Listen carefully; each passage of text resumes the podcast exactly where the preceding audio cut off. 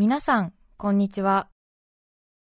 安住紳一郎の日曜天国、アシスタントディレクターの亀山真帆です。日天のラジオクラウド、今日は657回目です。日曜朝10時からの本放送と合わせて、ぜひお楽しみください。それでは、8月9日放送分、安住紳一郎の日曜天国。今日はゲストコーナーをお聞きください。それでは今日のゲストです。古舘一郎さんです。おはようございます。おはようございます。よろしくお願いします、よろしくお願いします。もう本当この日曜天国だけはしっとりいかなきゃダメなんですよね。もう自分のノリで喋っちゃいけないということを肝に銘じてきました。そうですか？はい。やっぱりなんか安住トーンみたいなものが支配してるでしょ。僕ね安住紳一郎の日曜天国じゃなくてね日曜独裁国って呼んだ方がいいと思うんですよ違います。もう安住地場がすごいもん一応日曜日の午前中なので起きてすぐの人もいるかなと思ってそんなにあんまりにぎにぎしくはやってないんです。だからそこも含めた、ええ、そのマーケティング戦略、はそういうのも含めた安住地場がすごいなっていう。思いますよもう本当。そうですか？昨日の「N キャス」なんかも改めて見ててしょっちゅう見てるのに改めて感動がありますよ。どこを見たんですかやっぱりね冒頭であの大御所たけしさんを泳がす、ええ、泳がされてるたけしさんも悪い気してない、うん、それであとは得意のいなし世界。安住紳一郎のいなしテクニック。普通だったらたけしさんが暴走して日傘がいいって言ってるんだから扇風機回ってるって言うんだから、ええ、ねこれはもう使った方がいいですよ、この猛暑で熱中症対策でとか言ってるたけしさんが、昔、盗撮で捕まったやつがこういうのね、こうやって女子学生の女子高校生の下になんか突っ込んで、どのこのってやってる時に、こうスタジオすっと引くわけじゃないですか、はい、でその時普通だったら、やめてください、そういうのはっていう突っ込むのが、突っ込まずにいなして、本当にたけしさん、大暴走ありがとうございます。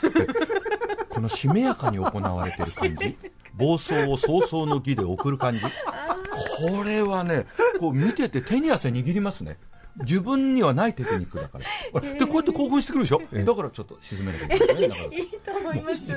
お顔を拝見すると私は静まる中澤さんの顔を見ると静まるんです、はい、そうですか、はい、古舘一郎さんはちょうど去年私がこんな後輩の私が夏休みの時に長谷さんじてくださいましてピンチヒッター務めてくださいまして大変に評判でございまして。とんでもない。もうだってそれだって今大先輩にピンチヒッターを無謀にもみたいなニュアンスで言うけど2人で飲んでる時にやれって言われたんだから。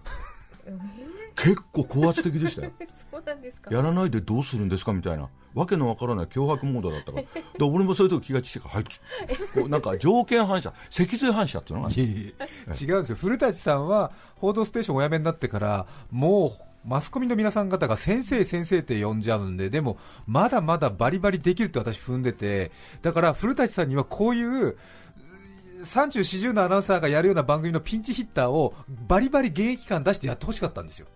あまあでも嬉しい、でもね、本当これピンチヒッター、代打をやらせてもらったおかげで、今まで僕のしゃべりを嫌いだった人からファンレターいくつももらいましたいや安住さんの世界を汚すことなく古舘さんがやったところが偉い。本当嫌いだったけど好きになりましたとか結構来たんですよ、えー、いやそれはもうね変わったところでは、ね、変わってないけども、あのー、逸さんのね僕がもう本当によくしてもらった、だいぶ前に亡くなられた逸見さんのお嬢さん愛ちゃんっているんですよ、はい、で愛ちゃんがものすごい長文のメールくれましたよ、ええ私は安住さんのファンで日曜天国を聞きながら、日曜だけど仕事上こうやって車運転しながら仕事行ってる、その時古舘さんの声が流れてきてびっくりして、いけてる古舘さんっつって、大絶賛でしたよ、もうだからもうなんていうのかな、もうこれ一発出してもらうだけでも違うね。いえいえ、違いますよ。だから私はそのみんなが先生先生って持ち上げるんだけども、私は古舘さんがそのバリバリのこの普通の30、40のアナウンサーのやる司会がもう一回聞きたいと思ってぜひお願いしたんですよ。いやでもそういうふうに言ってくれるけど先生先生なんて言われた試しないよ俺。いやいや結構言われてますよ。もう神様扱いされちゃって、ただちょっとまだ神様扱い殿堂入りさせられてる感じがちょっとするけど、もう事実を引退させられてるのかっていうのはちょっと。とありますけど。さて皆さんはご存知だと思いますが改めて一応お決まりなのでプロフィール紹介いたします。1954年昭和29年生まれ65歳東京都北区滝野川のご出身です。1977年テレビ朝日に入社新日本プロレスの実況中継で一人民族大移動掟破りの逆サソリ革命戦士などなど数々の古舘節を生み出しファンを熱狂させます。フリー転向後は F1 レースの中継バラエティ番組などを担当し100億を稼ぐ司会者と呼ばれます。呼ばれてない2004年古巣テレビ朝日報道ステーションのキャスターに就任。そして今月14日にはファン待望のトークライブ古舘一郎トーキングブルースが6年ぶりに復活します、はい、今週金曜日ですね、はい、トーキングブルース1988年から2003年にかけて16年連続で上演2時間しゃべりっぱなしという異例のライブ続けてらっしゃいまして、はい、ニュース番組始まってからお辞めになったんですよね。一旦休止してて2014年に1回だけワンナイトでやらせてもらいました、はい、はい、なので本格的な復活は6年ぶり合わせるともっとですね17年ぶりぐらいですか、はい、だからトークライブは「報道ステーション」やめてからちょくちょくやらせてもらってたんですけども、トーキングブルースっていうふうにもう一回かつてやらせてもらってきた名前を復刻させて復刻させてやるのが今回ということで。そうですね。気が重くなる。いやあれはだって大変なライブですもの。であとは無観客でしょ？そうですね。スタジオのようなところで撮ってそれを配信するわけです、ね。はい、あのライブハウスみたいなところで、えー、ちゃんと設備が整っていて同時生配信ができて音楽のコンサートなんかをやれるようなそういうところでポツネンと一人立ってやろうと思って、え。ー、で聞きたい人はいいチケットを買ってそうです。クレジットカード決済して、はい、そして時間になったら合わせるとそうです。自分のパソコンなりスマートフォンで動画が見られるという、うん、これはねこれまで会場チケット席数限りがありましたから無限大で見られると人数どんどんどんどん。そうですね。であと3日間はちゃんと見られるので、はい、その時仕事で見逃したとかなんかあってもその後はまたちょっと再生することもできるんでね、えー、ぜひ聞いていただきたい見ていただきたいと思うんですけども。うん私も学生の時から見に行き始めまして社会人になってからも見て本当にあの時のちょうど私はパルコ劇場でやってらっしゃった時のトーキングブルースを何回か見せていただいたんですけどももうなんか芸能界のおしゃれな人は見に来てるし古舘さんの実況が好きだっていうテレビオタクみたいな人も見に来てるし、あのパルコ劇場のエレベーター乗った時から古舘一郎のトークライブを見に行くんだっていう興奮がね、もうちょっと自慢げに出てるんですよね。あれがねたまらなく良かったです。ああなんか嬉しいなそういうこと。そして幕が開いたら古舘さんが黒い衣装を身に包んでさっと出てくるんだけども、全然客にこびたような挨拶とかせずずっとトークを30分ぐらい続けてでようやくあいらっしゃいみたいな言い方して、このキザな東京の立教がとか思いながら、ちょっとね、そこでこう、帯広魂がちょっと、帯広魂がね、うん、みたいな、延々とね、こういきなり重いところの。暗証物みたいなのバッてやってくるんですよ。だから不思議だね、なんていうのあの時間っていうのはスパイラル上っていうかねこう螺旋状にこう動いていくのかなと思ったけどそういうふうに思った瞬間、安住君そういう人がそういう瞬間があったとしたら俺なんか昨日本当 N キャス見てなんていう進行ぶりと 本当キザだなこいつ俺にはできない芸当だなって正直思うわけ。からそうやってこうなんかじゅんぐりじゅんぐりで同じようなこと感じてるのかな？そうですよ。結局人間なんかきっと過去で見たものとか、うん、自分が経験して面白かったものとかを血肉にして自分で体現してるだけですからきっと私も先輩方古舘さんから受けた影響なんかが少し10年20年熟成して、うん、変な形でその突然出たりするんですよ。でそれを見てうわ自分にはできない芸当を出すでも多少は影響を与えてんだ俺は。そうですよ。ああということで、安住君すごいって昨日 N キャス見ながら自分すごいと思ってるってことそうですよ。じゃあダメじゃないいや、いいんですよ、それで。いいそれでいいんですよ。古舘一郎さんと私はちょうど20年違うんですけれども、古舘一郎さんは今はテレビ朝日って言ってますけれども、当時は日本教育テレビ NET ですよね。そうですね。そのアナウンサー試験を受けたわけですから。テレビ朝日の1期生。になったんだけど、それは NET のアナウンサー試験を受けてるわけ前年は NET テレビだから。はい、きっと若い人は NET って言われても何のことやらですよね。分かんないでしょ今10チャンネルっつってもよく分かんないでしょうからね。そうですね。うん NHK の E テレの民放版みたいなことをやってたんですよねそうですね、やっぱりあの今はずいぶん変わりましたけども、オーブン社とかいうのね、はい、ああいう会社も大株主でしたから、どうしてもあのライブラリー教室って小学校の高学年になりますと、テレビが教室について、そこで小学生理科5、48ページとか言って局の先輩アナウンサーが教科書の朗読やったりしてました。授業に使うために、うん、きっと1日の放送時間の何割かはそういう教育プログラムをやらなくちゃならないという免許だったんでしょうね。そういうことで後発でやってる、うもう TBS がラテ県営ラジオテレビ両方やりながら東京放送として一世を風靡している時にだいぶ遅れてのスタートですからね。なかなかこれはこれで大変だったと思いますけど。そうですか、うん、そして同期はたくさんアナウンサーの方が一気に入られましたね。僕含めて9人。そうですね、まあのモスクワオリンピック1テレビ局テレビ朝日が独占というのに湧いてたんで、はい、今考えたら異様なことですけど、うん、だからこう新人のアナウンサーをいっぱい入れて中堅からベテランがこのスポーツシフトでオリンピックシフトになってて穴が開いたレギュラーをやらせようとんでこう大量に入れてくれた時に運よく入れてるんですね。今安住君のテクニックを知りましたねこの日曜天国に関する。あの僕なんかこうやってマイクからこう離れてペラペラ喋っちゃうでしょ、はい、安住君のメリハリってふっと決めるときでねっていうふうにかぶせますよね。至近距離で。マイクに近づくってことですか、マイクとの濃厚接触っていう感じのこのねこのメリハリつかず離れずヒットアンダーウェイが多分リスナーを釘付けにしてるんですよ。ねこの2人の中澤さんとのメイク腹立つわ。俺がテロリストなら何らかの形で爆破したい、はい、なんかうまいこと言ってるようだけどよくわからない。いや本当朝頭回ってないんだよ。さて古舘一郎さんにはこのテーマでお話しいただきます。古舘一郎炎の3番勝負。まずは一気に紹介します。古舘一郎炎の3番勝負。その1長州力耳元ささやき事件。その2戦慄の紅白歌合戦。その3水割りとアントニオ猪木以上の3つです。これねほとんど私のリクエストですから。もう本当独裁者だよね。いやいやもう。いいんです。もうね私がね古舘さんの話よく知ってますからもうねちょうどいい頃合いの話をね3つ私が選びましたから 間違いありませんから。この猛獣使い野郎。本当いやバケツ用意しといて必ず3万の切り身ちょうだいよ。いい一ネタやって一ネタもらって餌付けしてもらうしかないでしょだって。いや古舘さんはねものすごい頭が良くて知的だから、ほっておくとやっぱりワイマール憲法の話とかをねしたがるんですよ。でも日曜の朝にはちょっと重いからちょっと私がねその辺はおっしゃる通りです。はい、じゃあ何から？長州力の耳元ささやき事件から、はい、これはあのもう本当、時間もね、そうはないから、もう短めにね、中澤さん中心にお届けします、だって本人はよく知ってんだから。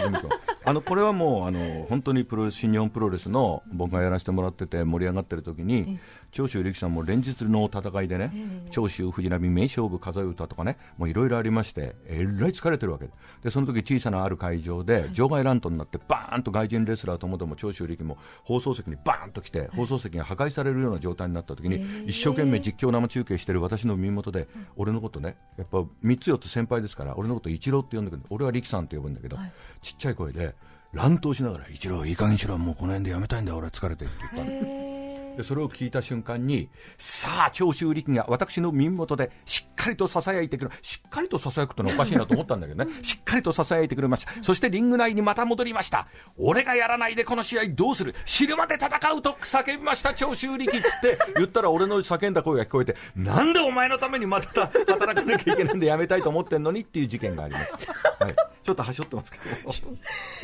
そう。もう当時の新日本プロレスはもちろんねプロレスあっての実況なんですけども古舘さんの実況は声が大きいから当然リングにも聞こえるしもうプロレスが先か実況が先かみたいなそういうようなことになっちゃって、後、楽園ホールとかねちっちゃいところだとものすごいよく聞こえるんですよ。試合してるレスラーに僕の声が。さあ猪木この体勢からフロントに回ってブレーンバスターの体勢かっつった瞬間に猪木さんが慌ててブレーンバスターって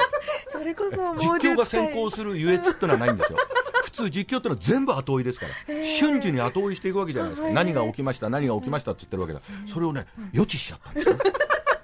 これは嬉しかったですね。合わせていくスタイル。で、結局、長州力さんももうやめたいんだけど、古舘さんが煽りに煽るから、もうやらやらざるを得ないんで、もうやめてっつったのに、俺がやらないで誰がやると語った長州だから、もう話全然違います元祖猛獣使いっていうことですね。今使われてます。今、安住君に使われてます。はい、さて、炎の3番勝負、その2ですが、戦慄の紅白歌合戦。はい。これは紅白歌合戦の司会3年やりましたよね、ええ、3回やらせていただきましたね、え。ー、はもう古舘節で曲紹介するんですけども、それがなかなか綱渡りでね、あこれはね、もうこの誘い方がうまいですね、もう本当にね、あの言わざるを得ないんですけど、まあ、これはあのどうってことないんですけど、今の紅白の司会がどうなってるかっていうのことはよく分かんないんだけど、もうとにかくイントロ付けをしたんだ、あの時代ね。で僕がやらせてもらってるっていうんで特にあの各曲演歌だけじゃなくてイントロで前付けをすると。でさあ歌っていただきますみたいなことをやるっていうのがあったんだけどどんどん時間が押してくると大鳥の鳥の方が歌い終わって蛍の光が入って11時45分ポーンポーン人間の108つの煩悩を取り払うっつって行く年来る年が始まるわけじゃないですか、もうだから時間計算が半端ないんですよ、今だったら AI が計算してんじゃないかと思うんだけども、すごいことになってて、僕がイントロ付けで28秒半あるっていうことをリハーサルで分かって、25秒ぐらいで締めて、歌い手さんの歌い出しに喋りがかぶったら、もう放送事故ですから、もう歌い手さんのもう名誉を毀損したことになるんですよ。だから歌っていただきますと例えば五木ひろし演歌の王道を歩んでまいりました五木ひろしがってやって歌っていただきます。どうぞ。トントントンで歌始まりなんですよ、うん、これをやってる時にイントロを巻くんです。業界用語で言うと、えー、時間がなくなってきてるからディレクターの方で28秒あったイントロを16秒ぐらいに短縮して11秒稼いだぞっつって時間を積み増していくんですよでちゃんと入るようにやる。でその調整が11秒バンドの方々にお願いをして、はい、速いテンポでやってもらって歌は通常のテンポだけどイントロだけでテンポアップしちゃうっていうことを僕の耳に入れない状態でイントロ付けをするってことが多々あったんです。この時は気も冷やしましたよ、うん、もう本当にあのね冠二郎さんだったと思うんですけどねなんかこう小さな屋台のおでん屋で2人でなんか愛を確認しお前と一緒になろうってプロポーズするっていうようなコンセプトの歌だったんですよ。タイトルすら失念してて申し訳ないでもちゃんと僕はイントロが二十何秒あるのあってそれに合わせて喋り出したんですよね。風が吹きすさんでいる。のれんが揺れている。男と女が2人っきり。ここで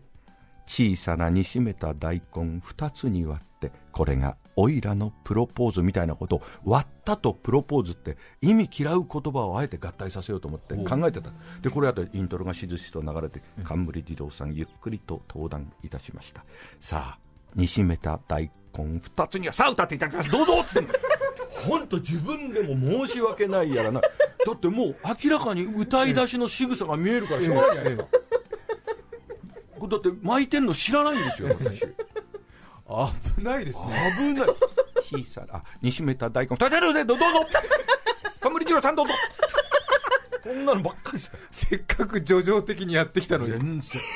風が吹きさんでなかったのかお前みたいな。ちょっとねありましたもったいないですね。こんなのばっかです、はい、もったいないですね。結構ねそういう時って意外にもう心臓バックバックでなかなか立て直すの大変なんですよね、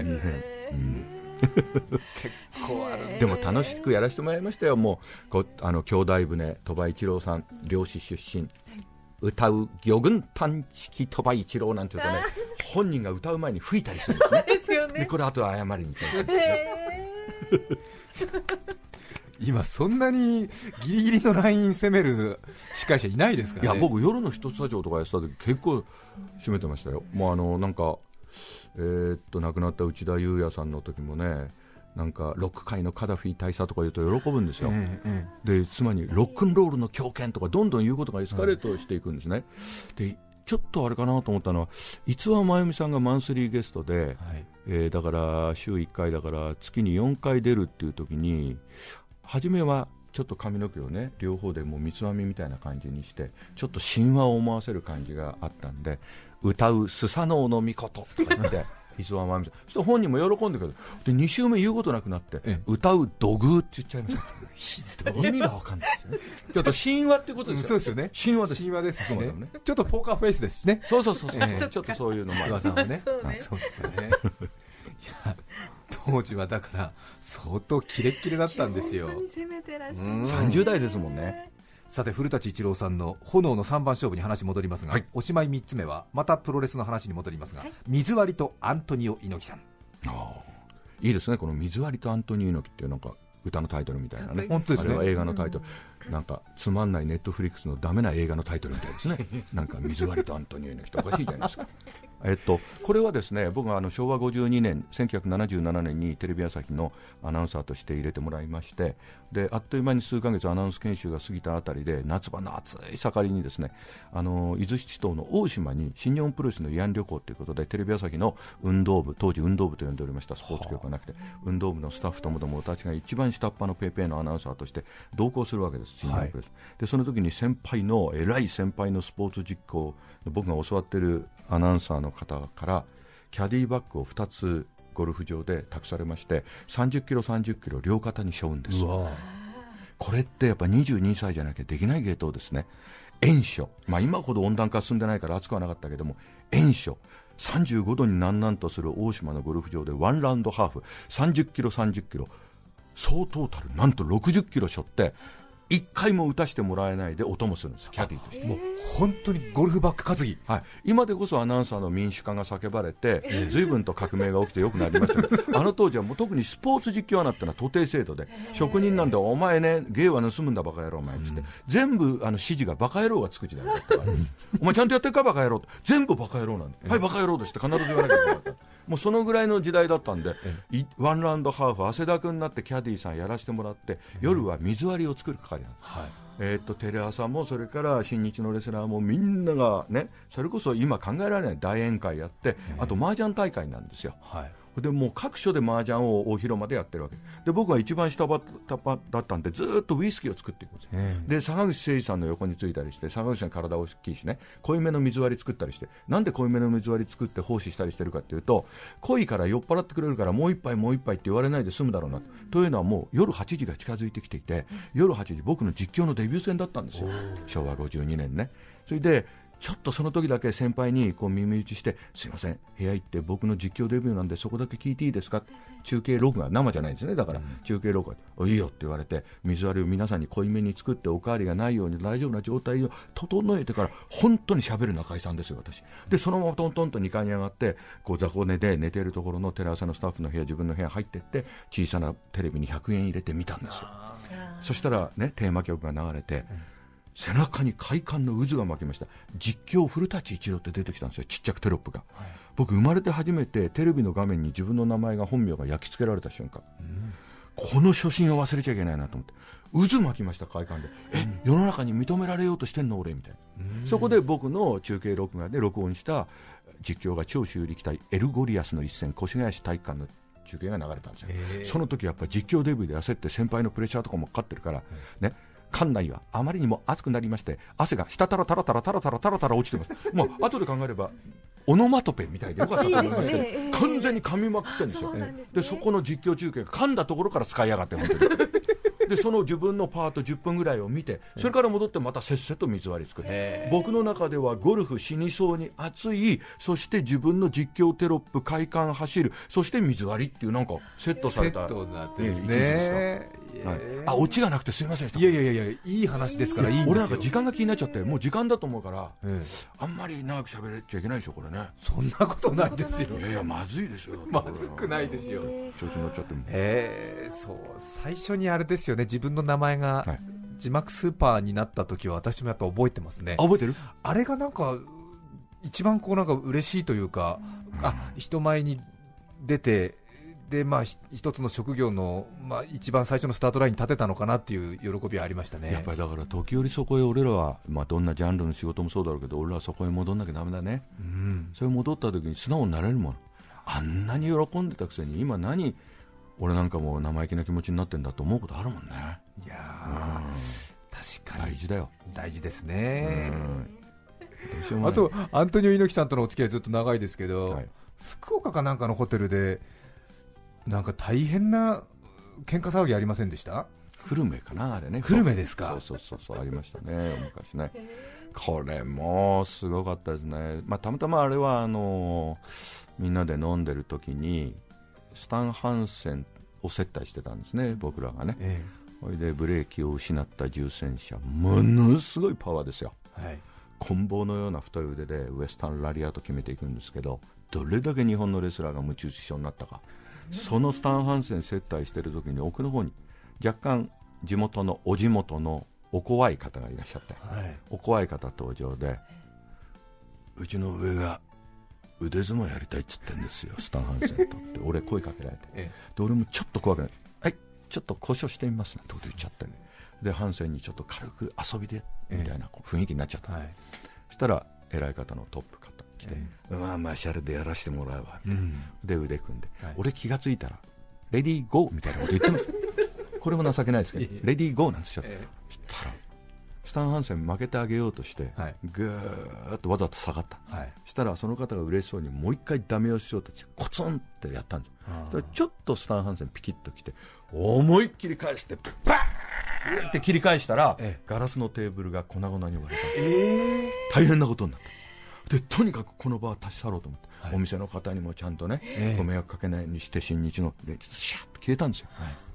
したら、えー、ホテルのロビーにものすごい人数でお見えになったんですね。で僕は猪木さんの部屋で猪木さんはその場にいないんですから、はい、そのお店に。だけど責任者トップの猪木出せみたいなこと、えー、で俺と猪木さんが、えー、1階のロビーでエレベーターがチーンつって開いた瞬間のチーンを覚えてますチーンつって開いた瞬間にレスラーが中に飛び込んできたりして大喧嘩怖い方とレスラーの大喧嘩になってたんですね、え。ー、そしたら一人は「ライラコララ!」っつってすごい人が、わーって猪木さんのとこ突っ込んできた瞬間横に俺がいますから、はい、猪木さんも見えっ張りなところあるから、やっぱり強いところ見せなきゃいけないプロ魂あるじゃないですか。殴っちゃったらいけないで刑事事件になりますよね、いきなり首根っこを掴んでスリーパーで気絶させます、スリーパーホールド裸締めでうわーってこれこれ今ラジオだから分かんないと思うんですけど、はい、左から右にシューッとこうね喉を滑らせるようにやることによって急所に入ってストンと寝るんです。これやりました、えー古田さん、こういう時殴っちゃいけないんですよね。ってかっこよかったですよね、だってロビーでドロップキックとかが見えるんだもん、ね、日刊スポーツとかスポニチとかキュースポが待ってるんだもん、なんかこうやって束ねてあるでしょ、ビジネスホテル。ああいうのが飛んでんの、やっちゃいけないし、キュースポが飛んでいますみたいな、さすがにそこで実況はしなかったしなかった、怖かったから、喋、うん、れなかったですね。ねまた振りますね、いろいろもう本当に。ちょっとね、もう今じゃねありえないんですけど、まあ、当時、ちょっと血気盛んでね、また九州なので、はい、もう40年前なんで、もう時効かなと、構想事項かなと思います一曲お聴きいただきます。西東京市の隣のポッポちゃん54歳女性の方からいただいています。オーヤンフィーフィーさんです。ラブイズオーバーお聴きいただきます。著作権使用許諾申請をしていないためリクエスト曲は配信できません。引き続きゲストコーナーをお聞きください。オーヤンフィーフィーさんでラブイズオーバーお聞きいただきました。今日はゲストに古舘一郎さんをお迎えしています。古舘さんのトークライブトーキングブルースが6年ぶりに復活。古舘一郎トーキングブルース2020夏と題しまして無無観客生配信で行います8月14日金曜日夜7時開始でパソコン、スマートフォン、タブレットでご覧になれます。チケットは税込3000円。E プラスストリーミングプラスで発売中です。当日見られない方も8月17日の月曜日までアーカイブ配信されますのでぜひご覧ください。楽しみです。はい、きっともう今、頭の中何やろうか考えがぐるぐるぐるぐる回ってると思うんですよ、トークライブっていうのはやっぱり台本のように決め込んじゃったら終わりなんで、どんどん更新して当日も更新した方がいいと思うんですよ。手直し手直しで,、でそうやって新しいものの新しいネタ入れたりした方がいいじゃないですか。だからやっぱ今ちょっと気が気じゃない状態になってますね。で無観客でやるってのは初めてなのでこれはしんどいだろうなってお客さんっていう主主役がいないわけですからこれはきついだろうなと思うけど生まれて初めての経験をやろうと。でも中澤さんに感謝なのは無観客の前に無キャンって言ったでしょあれね客って言おうと人間意識してるとキャンが先に来るじゃないですか。そういうのって喋り手ならわかるじゃないですか、ええ、あれで無キャンって言ってくれたことで、え、リスナー何って立ち止まるんですよね、ね。あ無観客なんだっていうふうに聞くでしょ、ありがとうございます。そうですね。一流の一流のアテンションですよね本当に。身を捨ててこそ浮かぶせもある。うまい。本当に。消え去りたい、うん、本当うまいでも日比谷の映画館で私は去年ライブ拝見したんですけど映画館でもすごく歓声が湧いていましたので、はい、あのそういうお客さんを想像してやっていただければと思います、はい、もうどれだけ自分の想像力があるかなしかにかかってるなというふうに思ってます。でも本当にあのそういう宣伝をねこうやって安住君の日曜天国でやらせてもらう幸せを今、かみしめております、もう本当に安住調教師のもとで僕はオットセイとして長年育てられてるんで、あのネタ触れって言えばやるし。これやる。よほど空腹の時以外はやりますね。空腹の時はもうだだこねて先にあのバケツから早く魚くれ魚くれってやりますけどもキーキーキーキー泣きますけどそれ以外やります、うん、本当ですよ。古舘一郎さんを相手にして、あこの話してくださいって言っておとなしくやってる古舘さんもどうかと思いますけどはい。でもすぐ すぐ、はい、あの話ですねなんて、ええ、俺ねあの猿回しの猿みたいなもんですよ。反省って言われたら反省しますから本当に、は い無観客であのスライド使ったりとか、あとはなんかちょっとした小道具使ってやられる方も多いですけど、古舘さん、そういうの嫌がるんで、もう完全にもう口一つでずっとやるんですよ。それでちょっとお客さんが飽きてても自分の言いたいこと言い終わるまでずっと喋るんですよ。これがねすごいんですよそのあたりのね気遣いのなさが逆安住と言われていて なんかやっちゃうねセンスのなさもあるんですよあの空気読めなくなってる時があるんですねこれもいい加減にしなきゃなってちょっっとこの頃いやそこがねまたしびれるんですよ、普通ちょっとお客さんのこう冷めてるなって雰囲気があるとこうちょ急急遽ね話変えたりとかする人いるんですけども、全く変えない。そこはねちょっと暴走癖があるんですね。いや楽しみにしてます、はい、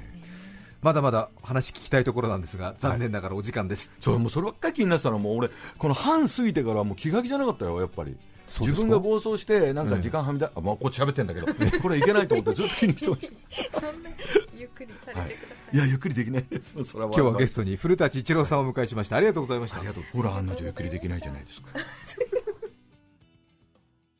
8月9日放送分安住紳一郎の日曜天国ゲストコーナーをお聞きいただきました。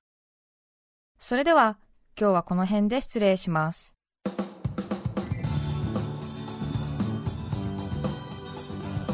安住紳一郎の日曜天国。朝のラジオ早口体操。実在しない東京特許許可局。実在するのは証券取引等監視委員会事務局証券検査課統括検査官。お聞きの放送は FM905 AM954 TBS ラジオです。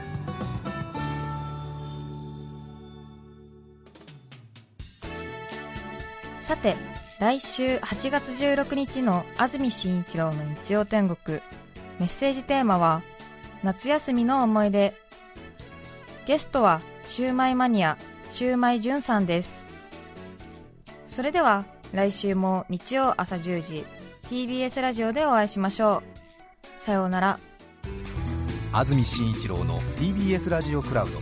これはあくまで試供品。皆まで語れぬラジオクラウド。ぜひ本放送を聞きなされ。954-905